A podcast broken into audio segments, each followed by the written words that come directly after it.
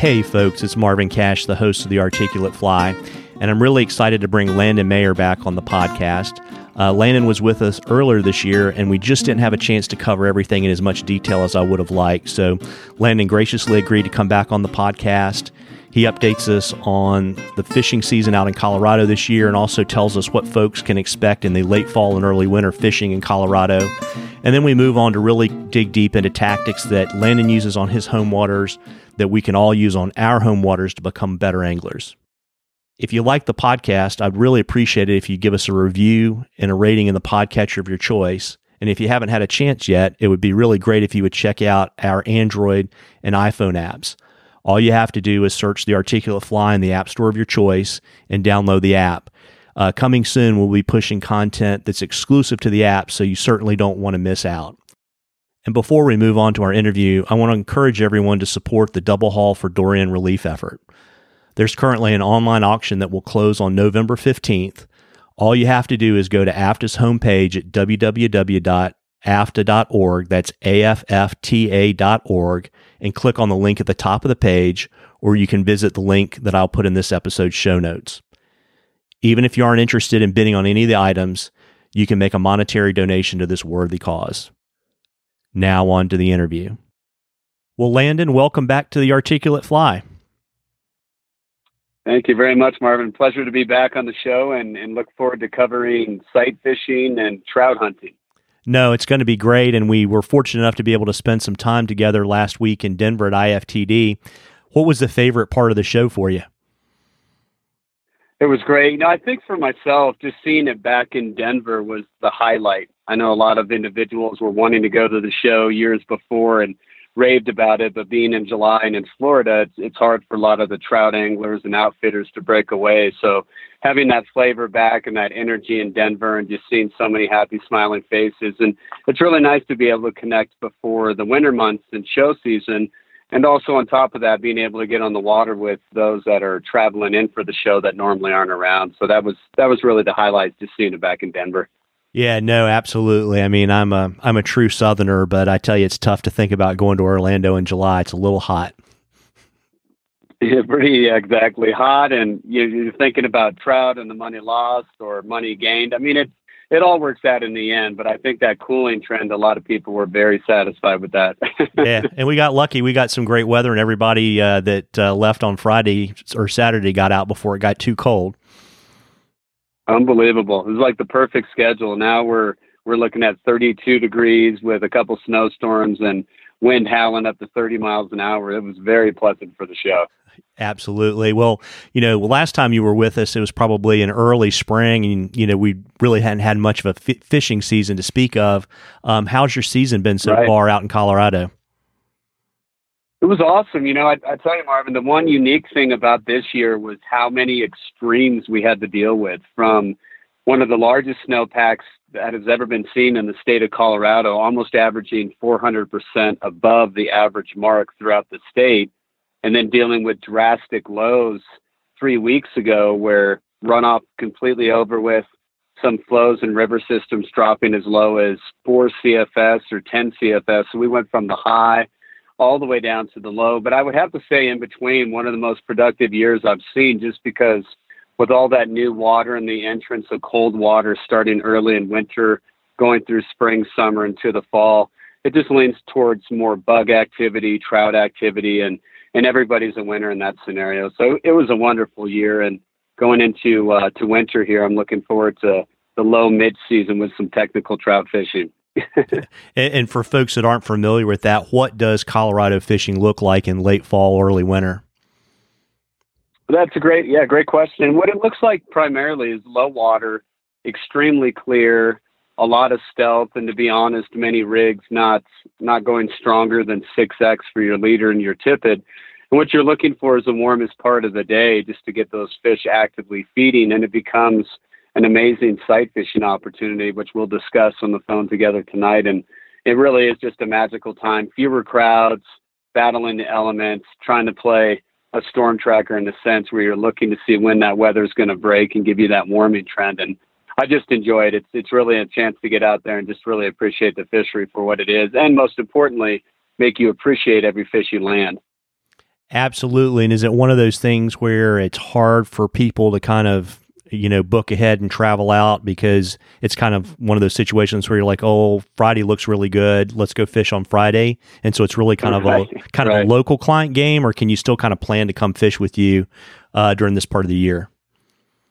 That's a great question. Actually, a question that's that's brought up between us, myself, and Pat Dorsey, and others that that do this full time on the South Platte it, it really is what what we tend typically do is local clientele can make the adjustment within a day or two. But even if you are traveling in from out of state, I would suggest doing three day trips where within the three days you'll get a window or a break, and the other days, while it's still challenging, we do have opportunities with low elevation like Pueblo and the Arkansas River, which is almost three thousand feet less than where we are here in, in South Park, which is almost 9,000 feet. And that that supplies you more warmth, more opportunities. And we also have a couple canyons, being 11 Mile Canyon and Cheesman Canyon. So I'd say it's a mix and a blend of both. Primarily local, but don't be afraid to travel in from out of state because it can be rewarding when you're out on powder days. Got it. And, you know, obviously, kind of the genesis for us getting together again on the podcast is you have kind of doubled down on sight fishing again, and you just released a new edition of Sight Fishing for Trout. Um, what made you know that it was time to bring out a new edition of the book? Another great question, and thanks for bringing that up, Marvin. For myself, it was just the collection of additional tips, evolving information and tactics, and just knowing that there was other opportunities in addition to the rivers. I think one of the sections in the book I enjoyed writing the most, in addition to other tips in sight fishing rivers, was adding the Stillwater section. So when when all those compiled over 10 years and I looked at the paper and, you know, there's over 8,000 words and collected nearly 50 photographs, I, I decided, hey, I think it's time and, and really is an opportunity just to advance what we're learning or what I learned with clients or give back to clients daily and just knowing that a 10 year span, a decade, that there's so much more great information. And, and it's amazing too how much this sport has evolved from techniques and tactics to gear to fluorocarbon, monofilament, rigging. There's so many ways that you can really be effective as an angler now, even compared to 10 years ago. Source of information. I think the biggest key there too, Marvin, is what you're doing with opportunities to listen to podcasts, to learn videos online.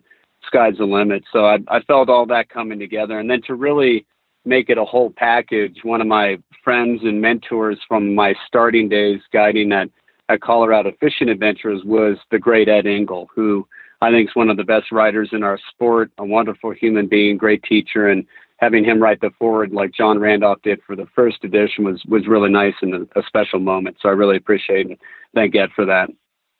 Well, that's great. That sounds like quite a project. It sounds like you know you added a Stillwater section, yeah. and you literally sounds like you updated the entire man- original manuscript.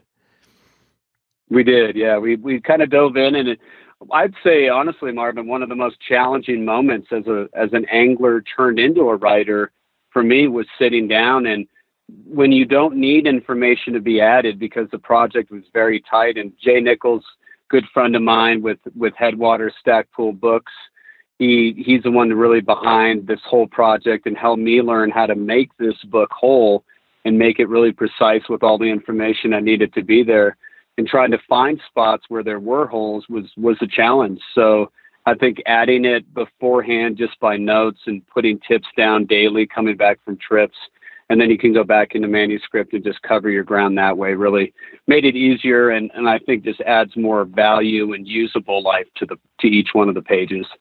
That's really neat. And if we kind of step back from that, how did sight fishing become such an important part of your angling strategy? Another awesome question. So I'll, I'll, I remember it and I'll never forget this, but I literally remember it like it was yesterday. It was my third year guiding. And I remember showing up to the South Platte. It was on the Dream Stream, and we had done a group trip that day of six anglers, two anglers per guide. And as I'm walking down the river, I believe it was late June, I started, we'd hook into a few fish, lose them, hook into a few fish, lose them. And then all of a sudden, fish started erupting around us, and it was dry fly crazy, just caddis going off. It was just an awesome experience with clients. And then out of the blue, boom, it just stopped. and the wind picked up, the hatch was gone, and I thought, man, there's no way that these fish are just going to stop abruptly from feeding with how intense the activity was.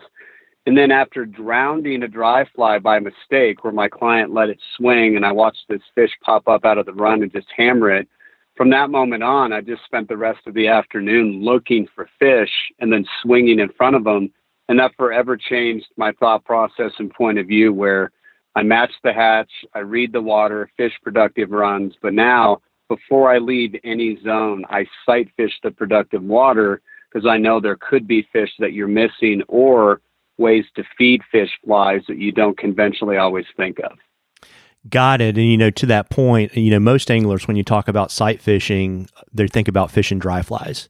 Um, but I know mm-hmm. you, you, I know you've written about, and you know, we'll talk later about your DVD. You know, you've thought a lot about sight fishing on the nymphs and the streamers. How do anglers spot fish that are going to be receptive to taking a nymph uh, or a streamer?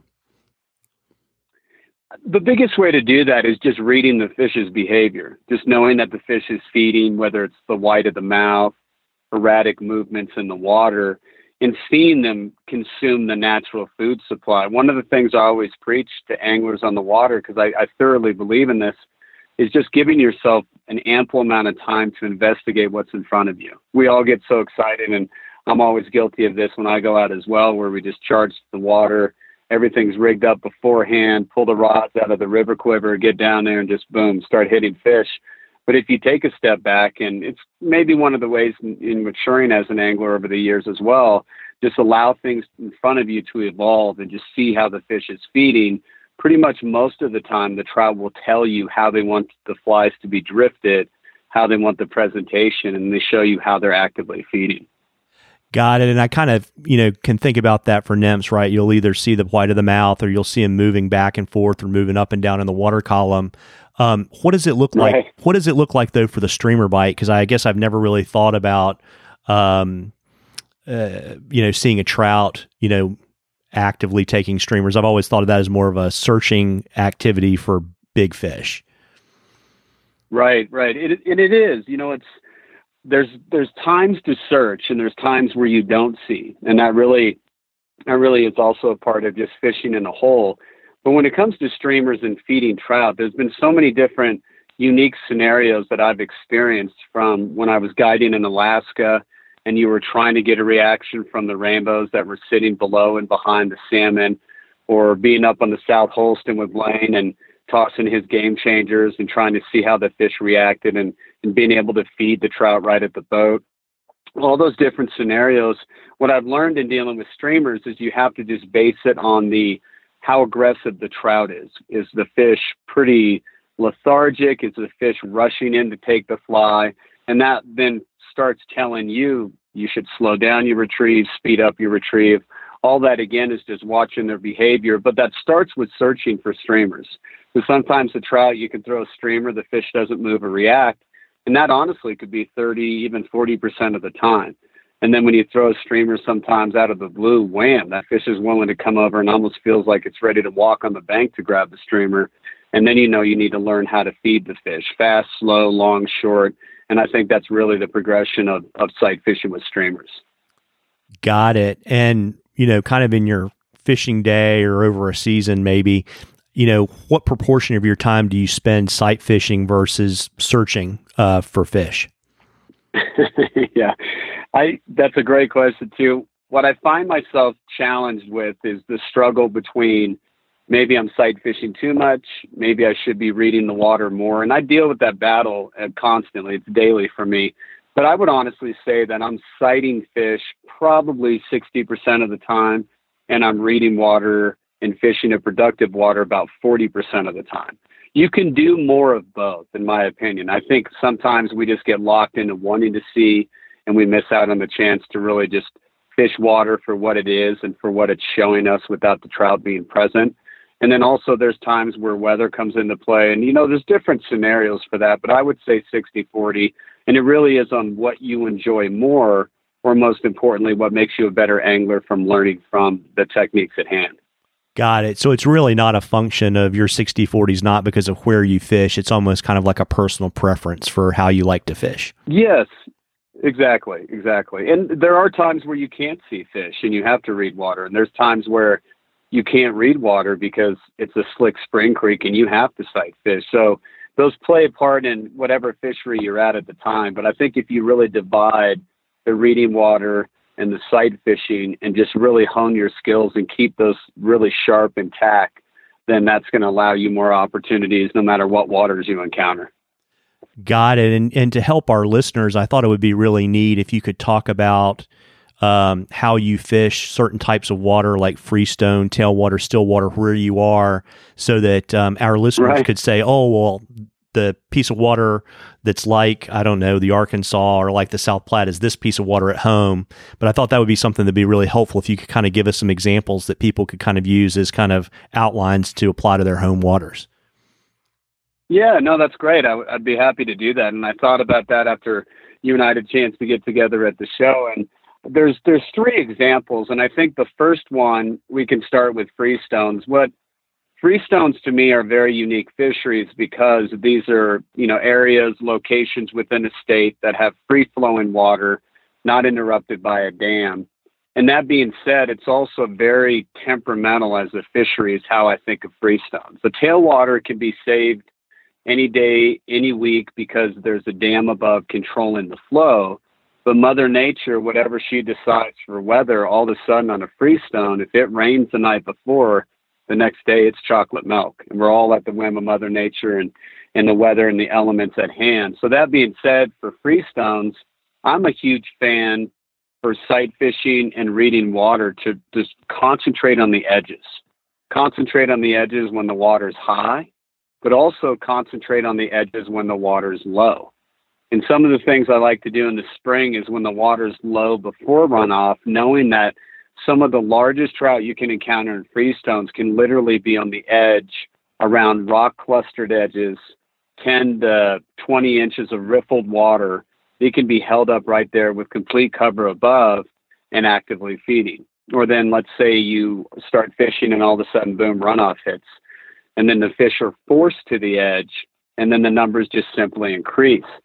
The challenge in sight fishing and hunting trout on freestones that I would encourage anglers to do is just constantly change and adapt how you present your flies. And a lot of that starts with depth control, dry dropper, you know, really light nymph rig, streamers on the edge with a deer hair head. All these are ways that you can approach it, but just never give up on the edges and just know that even if it's skinny and clear, or it's high and muddy, fish on freestones really do find refuge there. So that's that's the starting point or my tip on freestones, and really the way that I evaluate it in my head. That's the first locations I always go to. Got it. And how does that approach shift when you go to the tailwater? Yeah, so great. And the going to the tailwater from the freestone, and just as an example, where I guide full time and what I call my office in South Park, Colorado, and the reason I, I thought that'd be a great idea for us to mention that tonight is that within 60 miles, we have three still waters, we have two tailwaters, and we have headwaters, and then the Freestone waterway with the Arkansas River. And this is all within an hour and a half. So on any given day, I could be on a Freestone, I could be on a tailwater, on a still water, and really having that diversity makes you a better angler because the more well traveled you are, the more that you can adapt and adjust to your environment. So if we switch from freestones and then we go to tailwaters, my advice on tailwaters is to section the river up and break it into its own smaller rivers. So an example of that would be let's say you have three bends and imagine this is all coming down below a reservoir. And in those three bends you have one, let's say a rock weir, then let's say you have a cluster of rocks a log sticking out from the edge, and then a long riffled run going into a deep pocket. If you take each one of those locations and literally dissect square foot by square foot where trout could hold, you could spend, let's say, three to four hours just fishing those zones on the tailwater because we know that it's highly oxygenated water. It's typically cooler if it's a bottom release. And because it's controlled flows and typically smaller flies than a freestone, because of the cooling effect, we know that it's very technical and the fish can live in a very small comfort zone because they don't have to deal with runoff pushing them out. So my tip there on tailwaters is for sure just break it down, make it smaller rivers, and just dissect everything. Don't always count on the deep run to be what's holding fish that you could literally hold anywhere. Got it. And then obviously you've got still water, so that probably maybe comes back a yeah. little bit to freestones, right? Because you're probably you got to fish the edges unless you're in a boat. You do, you do, and that's it's a great question. You do edges play a part in a boat. It's going to be a different scenario. The one thing I've always learned from still waters is that no matter what's happening, whether it's calm or it's windy as all get out, which South Park, Colorado is known for its share of wind, you're always going to be dealing with color change. And even if you're colorblind, different shades of water. So drop lines typically will go from tan to dark blue or green if the wind picks up and all of a sudden the waves are crashing into the shore, all that dirty water, all that soot that's being kicked up is going to be pushed out. These are all color changes that play a part. And, and let's say you're out in a boat in the middle of the reservoir, you're looking at weed patches, which typically are dark, and then you want to find those openings around or in the patches where trout can cruise around and feed. And that's all going to be based on the color change. So, color change, whether you're looking at a Google map, whether you're looking at a map by hand, or whether you're even looking at the atlas where you're trying to determine how big is this fishery, where's the water coming in, where's the inlet, where's the outflow. All that plays a part. But one thing that will never change is different shades for colorblind. For those who can see color, it's always about that color change, which gives you drop lines and feeding locations for trout. Got it. Yeah, that's a really helpful tip. And you know, when you can't sight fish, do you use the same tactics um, and you fish to likely lies, or do you kind of completely change your game up? Yeah, great question. Absolutely. I, I fish to likely lies and, in areas where there is change, where for still waters, it's a lot based on how the fish feel comfortable or where they feel safe. So if the fish can cruise in seven feet of water where it's dark blue, and then transition by simply swimming to the left or the right two or three feet, and all of a sudden is on a feeding flat that's only two feet deep, they know they can go in there and feed, and then if need be, come back for safety to the deep run. So it all really does work out in the end. But it's it's really neat though to see that happening because then it allows you to learn where the fish hold, why they hold there, and then helps you advance as an angler. Got it. And not only did you update sight fishing for trout, but you also recently released Mastering the Short Game, uh, which is, I guess, a Blu ray DVD as well as it's on Vimeo uh, for download. I know uh, from talking to you, it took three years to produce, and you know it's a little over an hour of video. Why don't you tell us a little bit about the production process? Yeah, that was. Thanks for bringing that up. What a great project, and I do sleep at night a little bit, just so everybody knows. It's like all these projects hit at once, and this was a labor of love for myself and Jay Nichols, where it all started three, I'd say four years ago. We decided, hey, there needs to be an instructional video for what we're doing in these projects we're coming out with, and one of the goals for this video was to make it action packed, keep your attention supply great amount of information with minimal fluff. So we didn't want it, as you mentioned before, Marvin, like a three minute fight scene. We really wanted the editing to be precise, the rigs to be very clear, the graphics high resolution. And it started as a project in Colorado. And then we realized after putting all the techniques together and sitting down and going over 100 hours of footage, we thought, man, we really need to add just to show anglers, you know, this is what happens on the West Coast. So we were um, we were fortunate enough to go out and fish and hooked up with George Daniel and fish some water out there and decided to do some filming in Pennsylvania where Jay's from. So we went out and filmed on Fishing Creek in Pennsylvania. We decided that was also great input and information and kind of built a little bit more energy and thoughts to okay, if we can do a domestic, why not international? So then we decided to take all of the camera equipment, which was quite the chore going to South America. But we ended up going with Andes Drifters. If you haven't experienced South America, these guys in Argentina are just incredible. Small spring creeks, sight fishing, dries, nymphs, streamers, uh, amazing people. And we we went out, and again, Andes Drifters supplied us the opportunity to be there for a week. So we filmed, gathered that information. Then lastly, getting to spend time with somebody who is a predator hunting predators, Blane Chocklett on the South Holston. Those were the four locations that made this video whole. And after compiling all that together, it's dries, nymphs, and streamers, techniques and strategies, and then rigging and core fly selections. And that's all included within 61 minutes. And I really hope everybody enjoys it. It, it really was a labor of love. But seeing it all come together, it was myself, Jay Nichols, Nate. There's so many other people that did the editing on this project too, which I believe was close to 400 hours. So it's just so much time involved. And it happened to be when it was completed, it was around the same time with uh, sight fishing for trout. So it, it made a big difference all the way around. Got it. And you know, I, we were talking before we started the interview about you know how tight it is. I mean, so you cover you know dries, nymphs, and streamers uh, in 61 minutes, and you talked kind of about the progression that you use for each of those types of fishing. How did you come up with the right. idea for the format? Yeah, that's a great question as well. That that was put together based on a little bit of it was based on the sight fishing book. Uh, Jay Nichols, the publisher and editor of Headwater Books and acquisition editor for Stackpole, he has such a great mind and is really responsible for so many great books in our industry that we just put we put the outline together and just followed the outline. And the challenge with video is this you can make a video, and the video can be complete with information and really supply anglers great opportunities to learn. The challenge in video is to capture the start all the way to the finish. So you can imagine in dealing with mastering the short game and sight fishing, we were challenged with obstacles like how do we get a streamer bite on video to where you can see this clear as day, display the technique when it's 20 feet or less, and do that all within a time frame of an eight hour day, or let's say we had three or four days to shoot. It's so difficult to have that whole sequence come together. And that really is one of the reasons the project took a little bit longer is that we wanted to make sure for dries, nymphs, and streamers that you see the takes, you see the cast, the presentation, the hook set, the fight, the land, all of that's combined.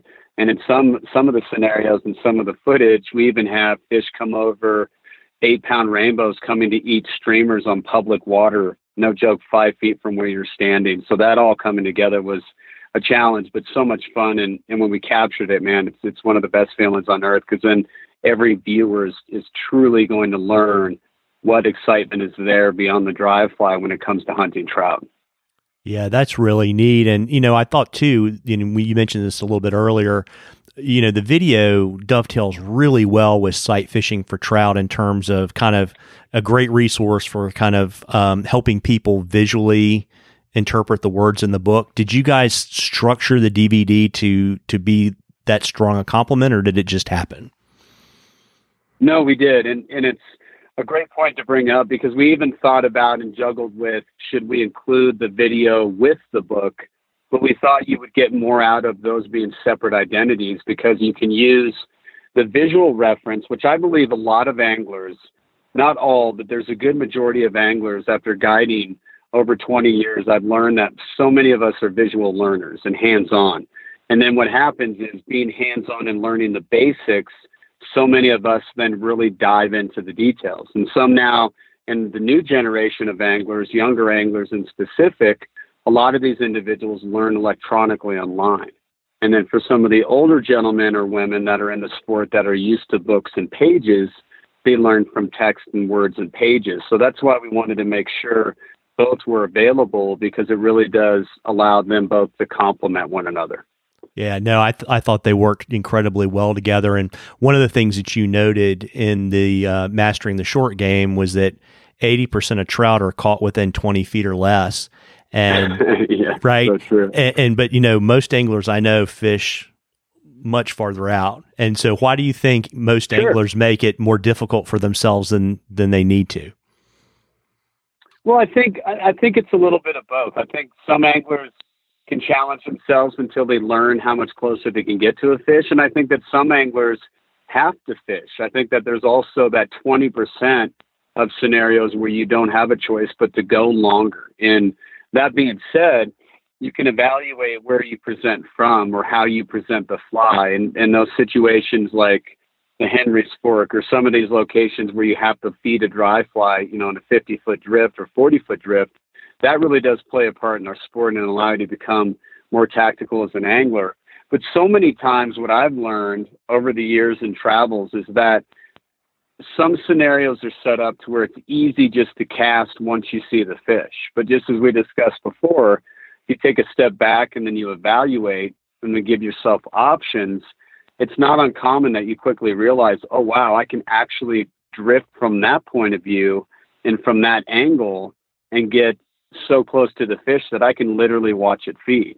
And that really is part of the 80% of the fish are caught within 20 feet or less because so many fish are around structure against the bank or feeding close to the surface or they're hidden most importantly hiding themselves to where they can't always see around where they're holding so that's where we can sneak in and kind of blend with the surroundings but i think that's really you know the note going towards that 80% and 20 for 20 foot distance Got it. You know, and so for an angler who wants to try to work on his short game, you know, obviously you mentioned the Henry's fork, which is super technical. And I think most people that right. fly fish a lot understand that 50, 60 foot drift from upstream.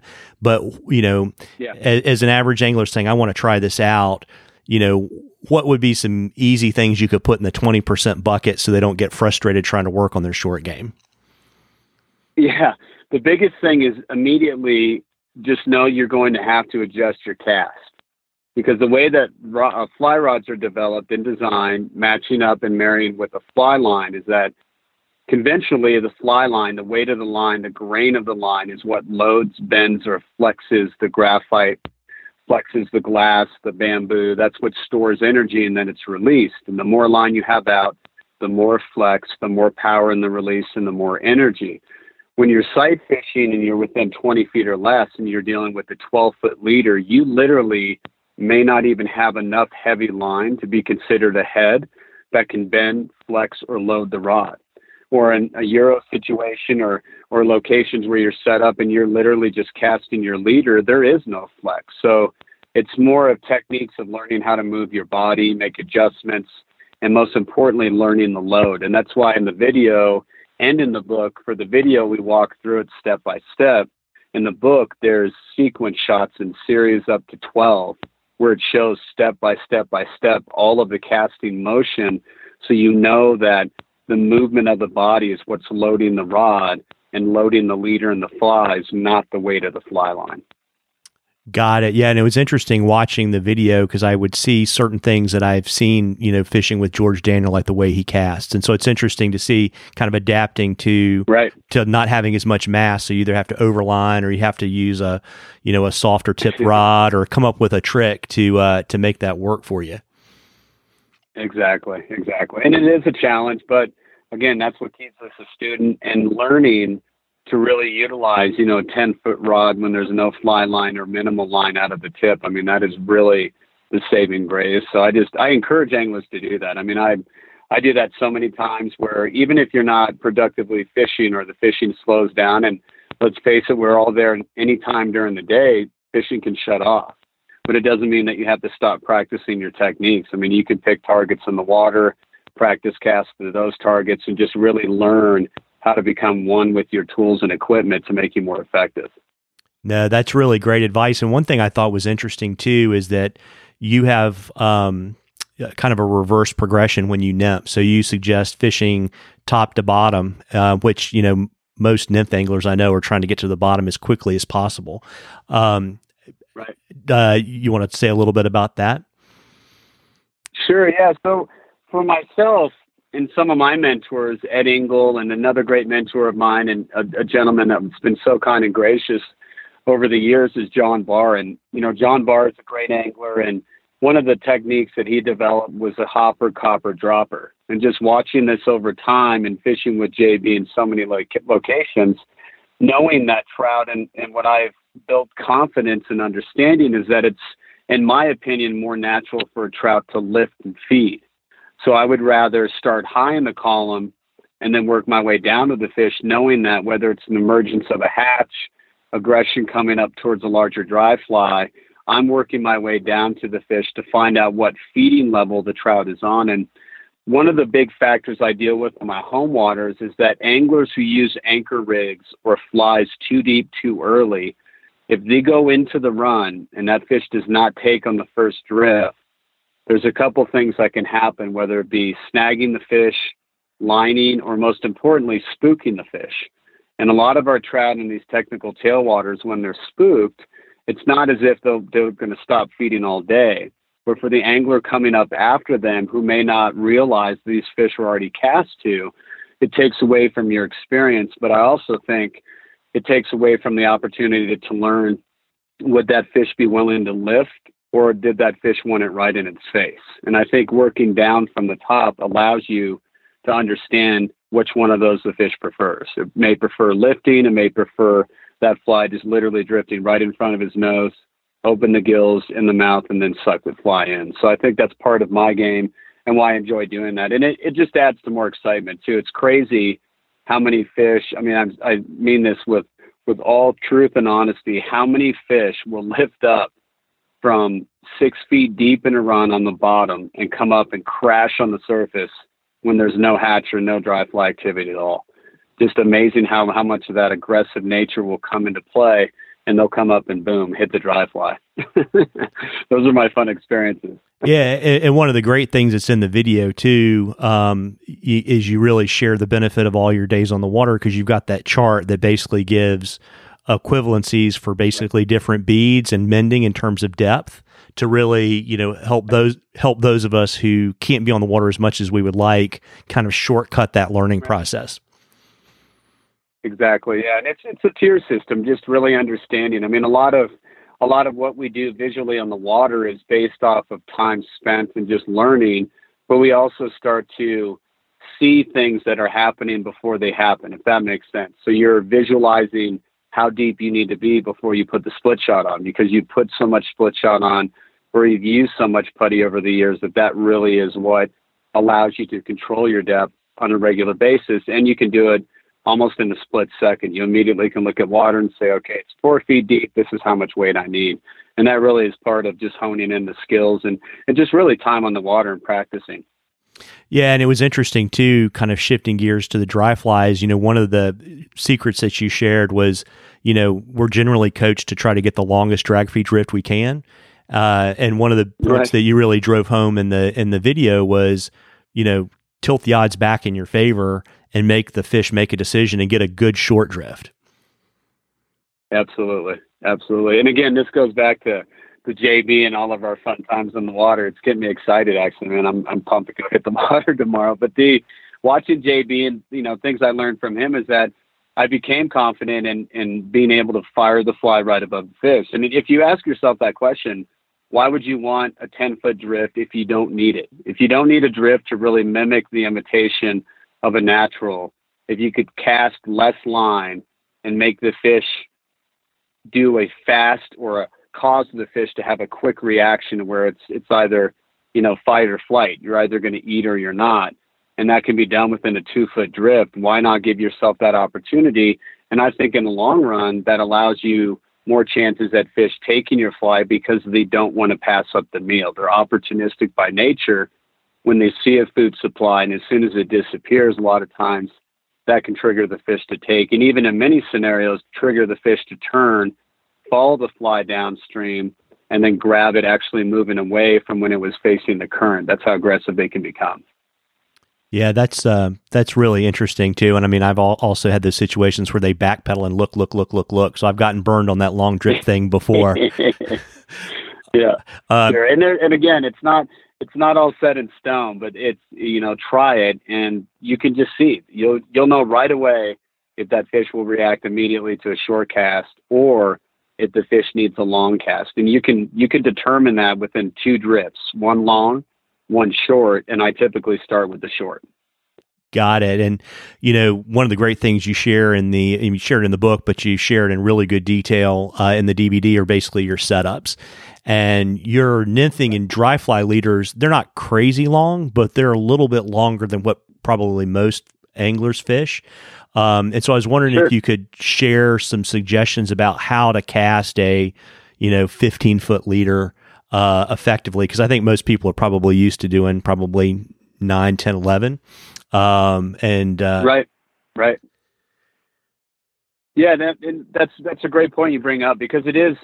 I learned three years ago when I went with Andes Drifters to South America, I learned quickly how effective a long leader is if it's built correctly. And what I mean by that, when we showed up, there were fish eating caddis, there were fish eating larger dries.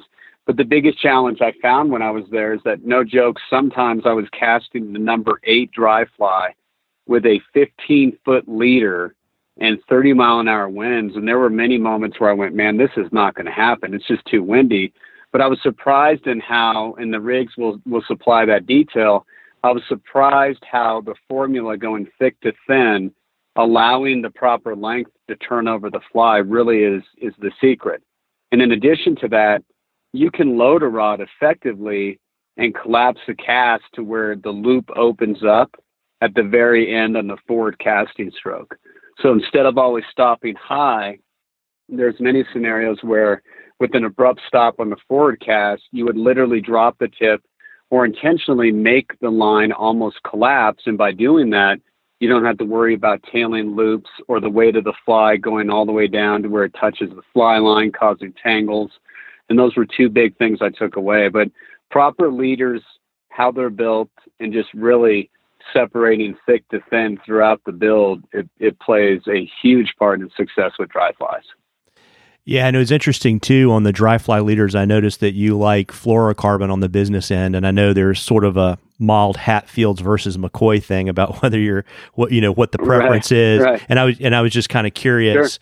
You know, I don't think there's a right or wrong answer, but kind of how you got in the fluoro camp uh, for your dry fly fishing at the very end. Yeah, and you know the biggest thing for me with the you know becoming a huge believer in fluoro, and and don't get it wrong, there are many scenarios where I can't. I do have to use mono. For me, a lot of that's based on the size of the diameter and the strength. So if I have if I have a large dry fly and I really do need that buoyancy, I'm going to go mono. If I'm using four, three, or two X, I'll go mono all the way, and that way I know that I'm helping out my rig and my presentation on the drift. But in technical waters, where I'm only doing, as, as we discussed a minute ago, a two foot drift, I don't need monofilament to drift my flies 15 feet. I can use fluoro, get a proper drift, and even if my fly sinks, it's still out of the window of the trout seeing it because I've shortened everything up. I've made it very precise. And I think that's why I become a believer in fluoro. Monofilament and fluoro, fluoro helps you disguise while not reflecting light as well, but it still reflects light. It just gives you a little bit more of an upper hand. And I think this gives you a shot at that fish not detecting something unnatural. And good friend of mine, Jason Randall, does a great presentation and has written many great books. And what Jason did is tested in a swimming pool what monofilament fluorocarbon looks like when you're on the bottom and when you're looking up. And it is a mind blowing experience when you see that and realize quickly, oh, you can still see it.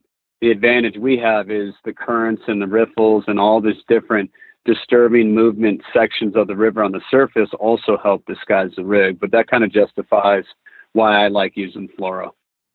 Got it. And before we leave our discussion about mastering the short game, I think we would we wouldn't do it justice if we didn't say even if you're not into the short game, you would benefit from the DVD because you share a lot of general tips from fighting fish, you know, practicing sure. your shots, um, you know, how to right. put yourself in position. So, I mean, I thought there was a lot of stuff there that would make you a better angler, even if you want to just bomb, fish, you know, bomb 50 and 60 foot casts.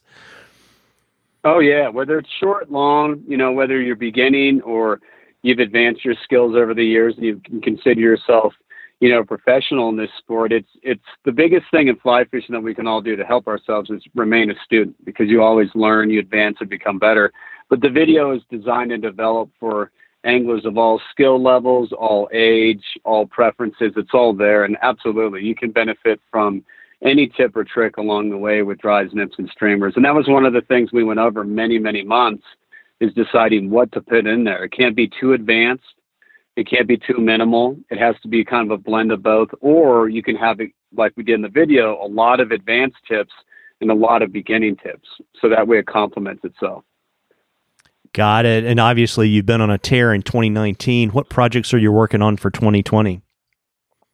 That's a great question. A couple, couple projects in the works. I'm, uh, I'm working on some stuff on the Vice right now, so that's the next one that's coming out. It's I'm excited about that. I've got I've got some great imitations with Umpqua Feather Merchants, the mini leech, the mini leech jig, and there's a lot of information on how those came to be and design and development over the years. And got a trip coming up to Amazon. I leave on Thursday. It's my first jungle experience, so I'm going to do some words on that after the trip, and I'm super excited to go out with Nomadic Waters. Michael Williams, a good buddy of mine, Gary Bula, is going to be hosting the trip, and he's a master with the Rooster game in Baja. So it, it's just a blend of so many great people. And to, to really cap that trip off, David Cannon's coming out to do the photographs for uh, for Winston and uh, Bauer and Scientific Anglers. So we're going to have all hands on deck, and it, it should just be a great experience. And I'm looking forward to not having to throw 6X on Thursday or Friday and go to 50 pounds. I think that's a nice blend, and I can get revenge for all my light sets over the last eight months and, and really just lay wood on some of these big peacock bass. So I'm I'm excited for that. And and yeah, just some articles, some some great events. My next event coming up is at Dally's up in uh, Cotter, Arkansas on the White River. I'm going to be doing an event with them and a trout hunting class in school and some tying clinics. And then the fly fishing show with Ben and Chuck Furimsky is coming up in the winter months. And International Sportsmen's Expo as well. So I'm I'm just excited, man. It's a it's exciting season coming up in the winter, Marvin, because as you know, we you know gives us all a chance to get back, a chance to conversate, you know, come up with ideas, tips, and tricks while we still fish, but getting ready for the new seasons ahead. So I'm, I'm excited for that. Absolutely, and I'll drop a link to the event at Dally's in the show notes. And I know you mentioned um, all of Chuck and Ben's shows. Are you going to be at all of them, or are you going to just be at some of them? No, thanks for bringing it up. Not all of them. I wish I could, but our our seasons here start so early, and early March we're already getting after it on some of our waterways. But I will be at the Denver Fly Fishing Show, New Jersey Fly Fishing Show, the Pleasanton, California Fly Fishing Show, and also the Atlanta Fly Fishing Show. So I'll be doing four shows for them, in addition to some other separate clubs and events, and then I'll also be back for a couple days in Denver at the International Sportsmen's Expo, which is two day, two weeks after the fly fishing show. So I'll have two shows in Denver, but it it's going to be great, and I love I love seeing everybody at these shows, and yeah, they do a really fantastic job at the fly fishing shows and putting that together. I mean, it's a wealth of information you can gain anywhere and within that three day window. Yeah, no, I'm I'm looking forward to all that stuff. I mean, it was great being in Denver last week, seeing all all my old friends yeah. making new ones, and you know, we all exactly. tend to be we all tend to be show rats during the show season, so I'm sure we'll bump into each other again. um, where yeah, yeah where can uh, where can folks find your books and your videos? Oh, thanks. I, I appreciate you bringing that up. So the biggest trick on the video is this. If you go to my website, you can purchase a physical copy, which is landonmayerflyfishing.com, a physical copy of the books and also the video. And you can do so as well online with Amazon, Barnes and Noble, and, and local fly shops. If the local fly shops have opportunities to carry the projects, and you can pick some up there. If you want to download the video, the title of the video is Mastering the Short Game the download link is mastertheshortgame.com. And if you go to mastertheshortgame.com, that will take you to a Vimeo page and you can download the video in high definition. And the reason we did that is we have so many high resolution graphics and really amazing setups with graphics throughout the video that if you do it in standard definition, it's blurry and you take away from the experience. So now we have Blu- Blu-ray for the video side, which is the physical video, and then HD high definition on the download side with Vimeo. So landonmayerflyfishing.com, and that's the physical, and then you can download through mastertheshortgame.com through Vimeo. Yeah, and I'll drop the links to both of those in the show notes. And one of the good things about Vimeo is, Thanks. yeah, and one of the good things about Vimeo is they make apps for the Roku and all kinds of smart TVs. So you know, oh, yeah, you might, you amazing. might, yeah, you might be able to buy it on Vimeo and watch it on your uh, on your flat screen. Um, before I let you hop, absolutely, uh, yeah, before I let you hop tonight, why don't you let folks know where they can find you uh, so they can book you and fish with you and find out what's going on, and uh, also the best yeah, way, to, you bet. yeah, and also the best way to reach you because I know some guides like text, some people don't like voicemails. So if you could share all that with sure, us, that'd be great. Sure. no, thanks, I appreciate it. So my contacts now are, and it's crazy just how much social media game has grown. But it's it's my website, landonmayerflyfishing.com. you're interested in a trip, if you go to the contact page, you can send me a note, whether it be speaking engagements, guided trips, comments, just questions. That's really one of the best ways to do that. I'm also available on Facebook, Landon Mayer Fly Fishing, Instagram at Landon Mayer Fly Fishing.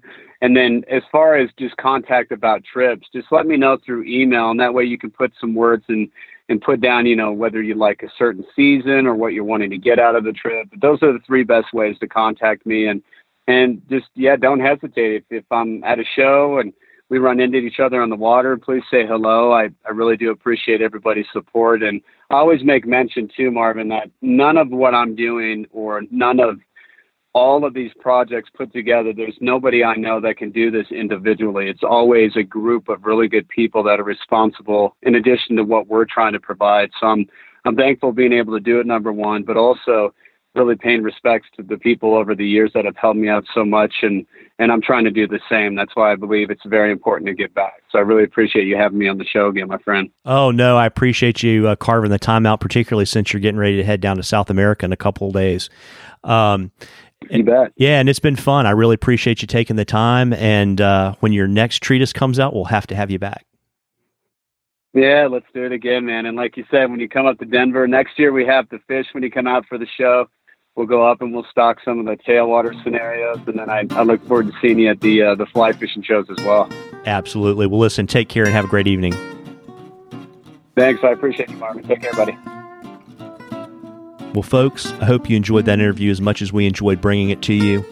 Uh, again, if you enjoyed this episode, I'd really appreciate it if you would give us a review on the podcatcher of your choice. And please check out our apps. And don't forget to support the Double Haul for Dorian relief effort. Thanks, everybody. Tight lines.